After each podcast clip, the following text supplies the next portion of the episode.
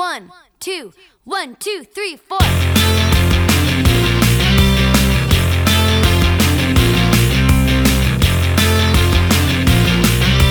Josie and the Podcats. Hello, hello. My name is Maria Lewis, and I'm the host of Josie and the Podcats, a six part limited podcast series about the 2001 cult classic Josie and the Pussycats. Hello, hello. And I'm producer Blake Howard. And welcome to the bonus Bossy Love. Fuck you for mocking me. Look, we could have called this bonus episode Operator Please or Amanda Wilkinson, but bonus Bossy Love just sounds cooler because alliteration. Now, this is our second last bonus episode, and it comes ahead of our very last major episode, Legacy. So, as part of that episode, we talked to musicians and filmmakers and pop culture personalities who were deeply impacted by the film Josie and the Pussycats. And one of them is Amanda Wilkinson of the band Bossy Love and one of my oldest mates. You heard a brief bit from her on the du jour episode talking about some of the samples from the soundtrack's executive producer, Kenny Babyface Edmonds. Amanda has an amazing, fascinating story, so much so that we wanted to dedicate a whole bonus episode to it. And likely, if you're in a certain age group, say 25 to 35, her voice may sound very familiar. It's just a song. It's just a song. It's just a song. It's just a song. It's just a song about people.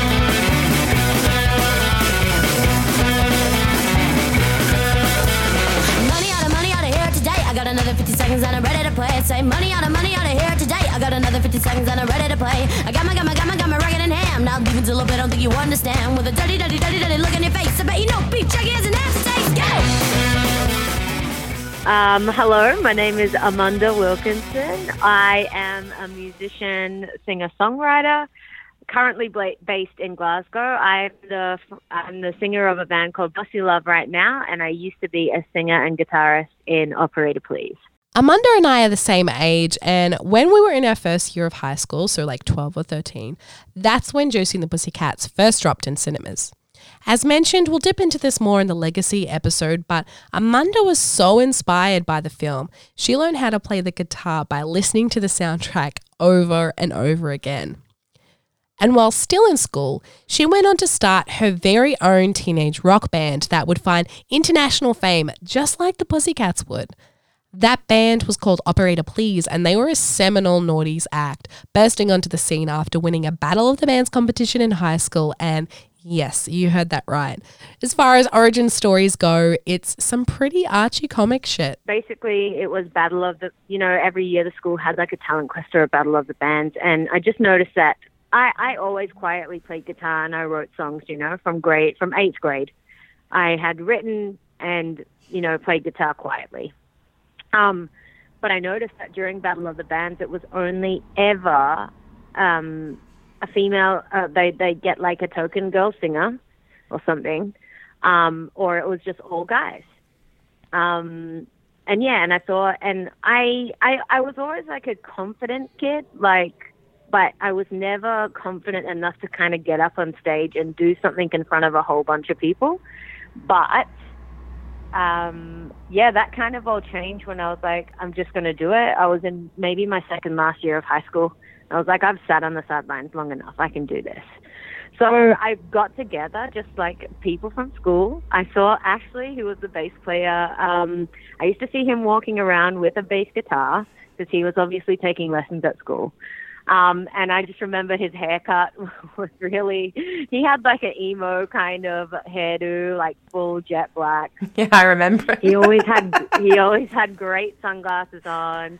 He had like the high white socks and like he always had music badges. Like he had Hole and Death from Above and, uh, all that kind of, you know, that kind of music. Um, and so I literally just walked up to him one day and was like, hi, I'm getting a band together for Battle of Bands. We're going to play things like the Yeah, Yeah, Yeahs and stuff like that. And he was like, oh my God, uh, yeah, I'm in. And I kind of handpicked kids from around the school. And Tim, like our drummer, who was like the baby face drummer, he was even smaller back then, even looked like even younger.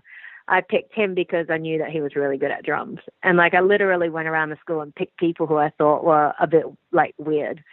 Um, you know, because I resonated with that.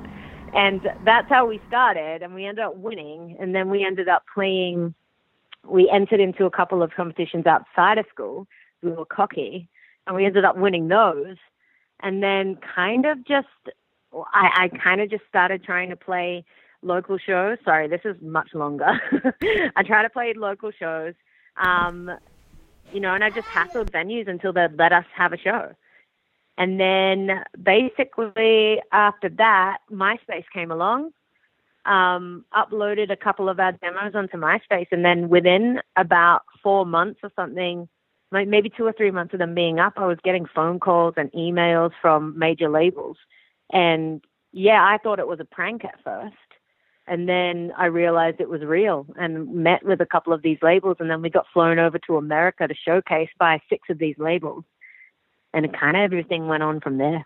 Amanda was around 16 or 17 at this time, and she was the oldest person in the band. All of Operator Please was comprised entirely of kids who were 16, 15, and 14, which is wild to think about, especially when you consider the only other acts that were even close to their age had come from the manufactured Disney machine and made mainstream pop. That was definitely not Operator Please's style, and by all rights, they shouldn't have succeeded. Not just due to their age, but you know, due to their lack of connections in the industry and being fronted by a young woman of color in Amanda. Yeah, I I had a conversation with somebody about this. Like, pretty much all the odds were against me. Do you know? I didn't like look the part. This is in, in inverted commas, by the way. Um, I didn't look the part. Um, you know, I was underage. The whole band were underage. I was brown, so people were expecting me to like sing R and B. Um, and I played guitar, you know, and I I sang like this shouty kind of pop punky surf music. um, but yeah, like I honestly, and there was so many rumors going around, like, oh, they're manufactured, and it's just like, yeah, right. If they were to manufacture a underage like punk band, don't you think that they would just make everybody all girls and like skinny, tiny, blonde, and white. you know, it wasn't.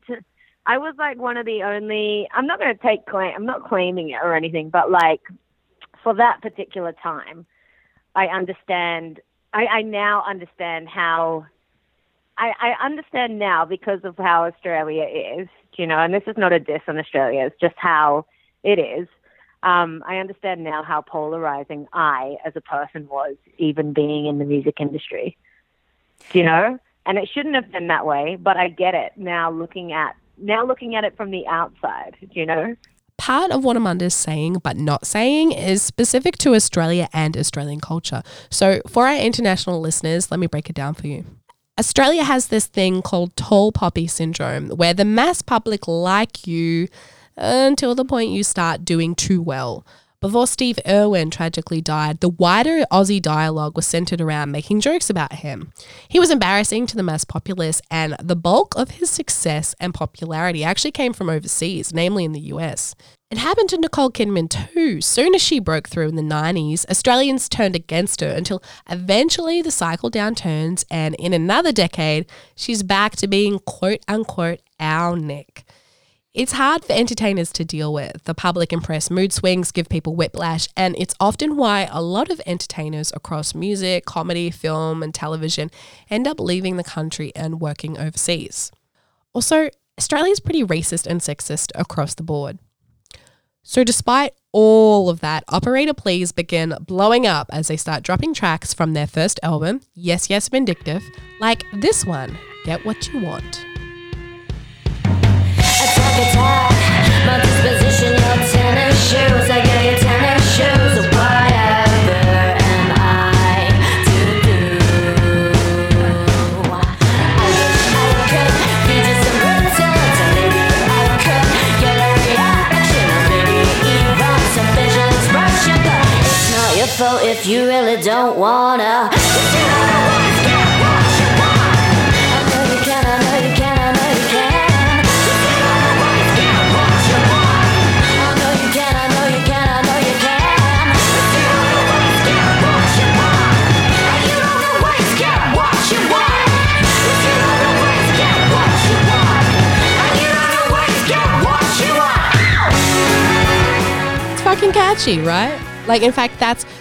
one of the defining traits of their music. Super catchy hooks, these infectious bridges, and lyrics that are way smarter than you think they are the first 1,000 times as they weasel their way into your brain. That track was a top 30 hit here in Oz, and it helped propel them onto the cool indie band radar in the UK, US, and Europe after Get What You Want gets used in an ad for the airline Virgin Blue and video games UEFA Euro 2008 and Test Drive Unlimited 2 Man, you know that the song has to be catchy to make its way into a video game. to a sport video game and a car video game. oh my God. Dudes! Apples and oranges. Yet their success was no accident. It came down to painstaking hard work, study, and a DIY approach led by Amanda. My whole thing was I I already knew at, like I was a full on nerd about it. You know, I went and studied like uh, I would go to the library and like look up how to start a small business and like I did all of the homework on how to manage it properly from like a monetary point of view in the early stages. Like how do I make money off this? How do I sell EPs? So I would set up a PO. I set up a PO box figured out I did everything everything was DIY. Every single thing was DIY. Like learned how to screen print. My sister was a designer so she helped with like photos and she helped with design. There was a very specific kind of aesthetic because I knew that things had to be packaged to look legit. Um, and I think the because it was represented in a way where I was like, right, everything needs to look like it's done properly. Nobody needs to know that we've printed this on a fucking Canon inkjet printer, blah blah blah. Cut it, hand cut it, and put it in a sleeve. You know, no one needs to know that. It just needs to look good. So weird because yeah, and like I mean, I think it's also from a point of when you really want like I'm all I've always been a curious person, but at that age I was just like there has to be something more than just going to university and spending five years there and then going out and getting a job and then working the rest of your life. I was like, there has to be something more. Um, and that was the curiosity. That was the question of me actually daring to do something that everybody said that I would fail at. And like, there was a little bit of like, I will show you, you know, like I'll show you. It doesn't have to be this way. And yeah, and like literally my drive was, I want to go out and be able to see the world. How am I going to do that? I'm going to try and do it doing something that I really love to do. Do you know? And like I even think back now and I'm like, I don't even know how I did it, but I think it was that curiosity and that desperation to kind of leave the nest and discover. Amanda and I had moved over from New Zealand around the same time, gone to the same primary school together, gotten into fights together, lived down the road from each other, then went to different high schools and followed different paths. She became a rock star, and I became a loser who started journalism just a few days after finishing high school. I ended up volunteering to cover the music festival beat at my local newspaper so I could start making a case to get myself out of police rounds. That process took years, but in that time, I watched Operator Please play secret shows on the Gold Coast and then on to those same festivals I was covering Big Day Out, Splendour in the Grass. And at first, it was on tiny, small stages during the day. And then over the years, it was bigger and bigger stages with better and better slots on the schedule. In 2007, when they were still teens, Operator Please went on to win the closest thing we have in Australia to a Grammy an ARIA Award presented here by Rove McManus and Missy Higgins. Up to you, Missy. All right. And the aria goes to Operator, please.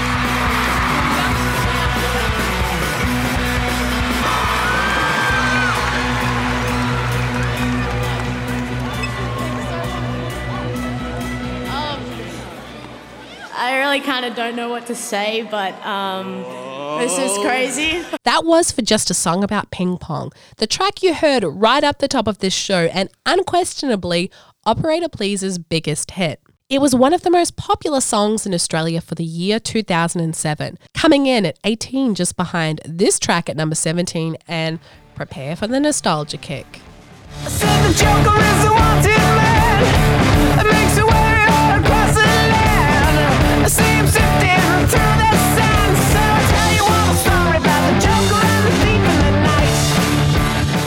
Just a song about ping pong was used in a season 4 episode of CSI New York and hit the charts in the UK too. They were blowing up, touring the UK and colleges in the US and and I would occasionally see Amanda and her sister Elvira on the music festival circuit, usually as we waited in the line for Portaloos. And even looking back on it now, Amanda still can't help but pinch herself at the experience. it, honestly, it is the stars aligning. It is. And when you have that opportunity, you have to go for it. You cannot pass it up because this these opportunities don't just come around. And so when I see like young bands now, like taking advan like taking what's happening to them for granted, I feel like walking up and shaking them and being like, no, you need to like hold on to this and fucking work it for as long as you can you know, because those opportunities they don't come up every day, and when they do, you need to take them and go for it. It was crazy. Like I've been, I've been to so many places, and I've learned so much. And you learn so much, like about relationships and about yourself. Um, but yeah, it is. It is lightning in a bottle because when, and I think a lot of the thing is like when it when you come down from it as well, you need to learn how to manage that too. And so, oh man, I could write a book. I'd read the shit out of that because Operator Please were these underage teens getting blown up by Zane Lowe in the UK, Perez Hilton in the US, touring with acts like Bloc Party and Maximo Park, getting tracks played in shows like Chuck. They had debuted in 2005 in these bright, colorful, coordinated outfits with artwork made by Amanda's sister, and they had a distinctly punk Lego aesthetic. And hair. The five piece had a lot of Pete Wentz hair, as was the trend at the time. You know that like Oh, I know. that side part that starts like at your clavicle? That one. That's what I'm talking about. We've all lived through it. Straightening your fringe to try and make it work. And it's important to know also that Operator Please broke through during a time when their sound and indie rock, alt pop punk wasn't dominating the mainstream charts. It had a dedicated underground following, but in 2008, the most popular song of the year was this. Let me talk to him. Let me talk to him. Let it rain. Let me talk to him. Come on. Shout out had them apple bottom jean boots with. The fur.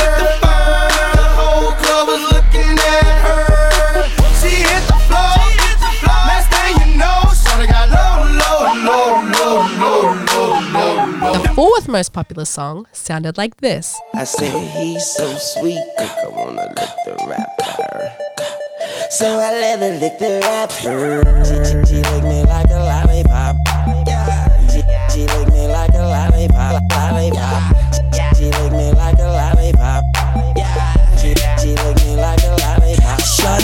And to just make it a tight trio, here's one of the other biggest global hits of 2008, which is having a wee bit of a resurgence at the moment, thanks to the movie Hustlers. This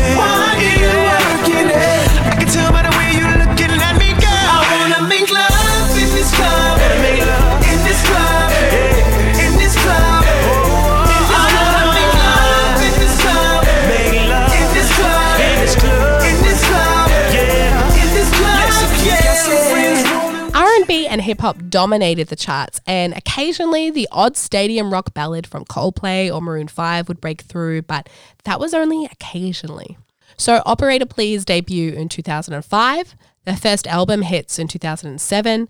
They tour basically non-stop for three years and write and record new material during that time while they're on the road, with the release of their sophomore LP, Gloves, coming in 2010 with the first single, Logic. They were still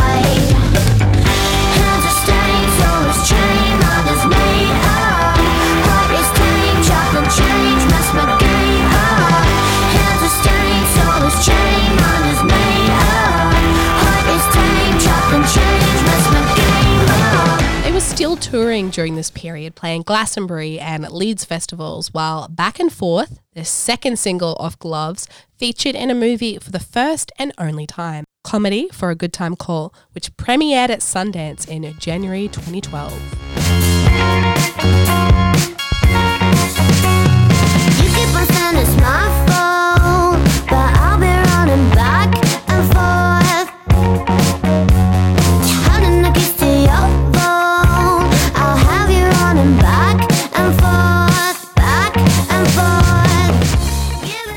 By the end of the album cycle, Operator Please were coming to an end as well.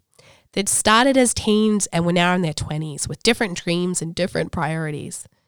They had a lineup change midway through, and it felt like the music industry was chewing them up and spitting them out one by one. By the start of 2012, it was all over Red Rover. Yeah, it was. It's so weird because for me, it was like, I mean, there were some kids in the band who were in high school, right, and who hadn't finished high school, or were they would have been. We ended the band at the time at which they would naturally go to university. You know? So it was kind of great because they got to see all of this stuff, and I was at the age where, yeah, I, I would have. I was at the age where I could have gone to university. Do you know? So it was kind of like a weird high school uni growing up thing, or like taking like a seven year gap year or something. I mean, going through like the ins and outs of a major label is is weird. You know, like the whole thing. Like let's not let's not like uh sugarcoat it. The music industry is fucking strange. It is weird. There uh there's so many elements to it. There's so many you know, oh my god. There's so many elements to it. Uh and yeah, and like after the band kind of finished and we kind of um, yeah, well, I'm confirming this now because we just kind of quietly went on went on hiatus. But you know, after everything kind of um kind of you know, after we kind of decided that we were going to give it a rest for a while because you know we've been on tour for ever, ever. Like I, I, man, I think like there was a couple of years where I maybe spent a week in Australia, and like and then went and flew back out. Um, so yeah, after kind of everything died down for us and we decided to kind of part and go our separate ways and do our own thing. Interestingly, only two band members from Operator Please are still in the music industry. One is a session drummer, and the other, Amanda, who moved to the UK and started a whole different kind of musical act. I started Bossy Love. I started writing songs that were for Bossy Love because, you know, like throughout my entire thing, my I'm just a sucker for a pop song. That's what I write. I write pop songs, you know? And so um, I was writing all of these pop songs, which kind of didn't really fit Operator anyway. And so I just kind of kept them for myself. And then I had met John from Dananananaykroyd. He was in a band called Dananan and Aykroyd. but I met him in Dundee in the in Scotland actually. It's so weird because that's where your book I know. stuff was based. It's just so crazy. Like I met John and Fat Sam's in Dundee, right? And we've been friends for 10 years ever since. And when I moved to the UK, kind of just to kind of discover everything and, you know, pique my curiosity, go and see the world again, um, but this time on an extended, I, I, I started collaborating with John and Bossy Love, and then that's how this started. And I think this project has, for me, has been all about just actually getting back to the roots of doing exactly what you want and not having any interference. But that's why cliches are cliches, though, because they're true. Like, it's like you do, you're back to doing what you want and back, and you kind of go through a discovery of realizing that um, if you're not like being truthful with your music or with your art or with anything that you do, then it's really hard to kind of be yourself. And it's not to say that I wasn't doing that in Operator. I was being myself 100% and I got crucified for it, you know? Um, and and when a lot of people ask me, how do you feel about that? I need I I needed that because it taught me that I could stand in the face of adversity always and that I was cool with being me. Do you know? And that I don't need everybody else to be cool with me being me. That's fine. It's none of my business. You know, like even when I first started it, I always had a thick skin and it just kept growing thicker. Do you know? Kept growing thicker. Um, but I'm really grateful that I didn't lose my sense of self. Bossy Love have been quietly slaying the scene in the UK and Europe for the past seven or so years now, with The Guardian calling them infectious, like Prince on a trampoline, which is one of Blake's favourite quotes. and BBC Radio 1 dubbing them one of the most exciting bands on the planet right now. Here's one of my personal favourite tracks of theirs and one of their very first singles, actually Sweat It Out. Trying to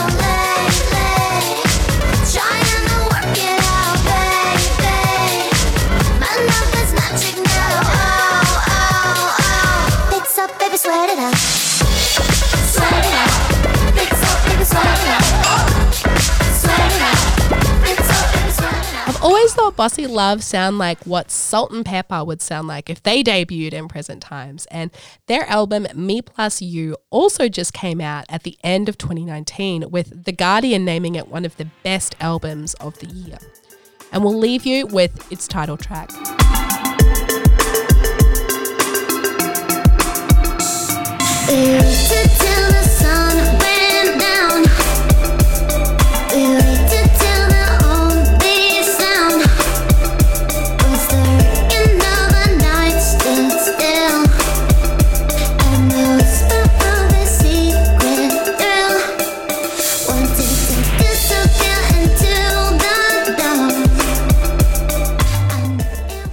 Sure to subscribe to this show so you're the first to know about all the upcoming episodes and some bonus ones. This episode of Josie and the Podcats was researched, written, and presented by me, Maria Lewis. and also DJ'd by Maria Lewis and produced by me, Blake Howard. Our podcast artwork was done by the talented Amy Reid, who you can find on Instagram at, at ai.me.me or via email at amy.reid, R-E-I-D, 0310 at gmail.com. Our jerkin theme, which I still cannot believe, is courtesy of the woman you've just heard about this entire episode. ARIA award winner. ARIA award winner, baby, the most dangerous award to be won because you can stab people with it.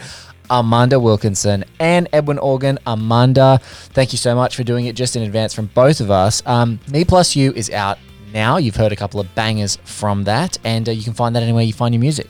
If you know someone who's hearing impaired who would enjoy this show, written versions of every episode, including the bonus eps, are available online at Graffiti with Punctuation. The link is in our show notes. Until next time, who's a rock star?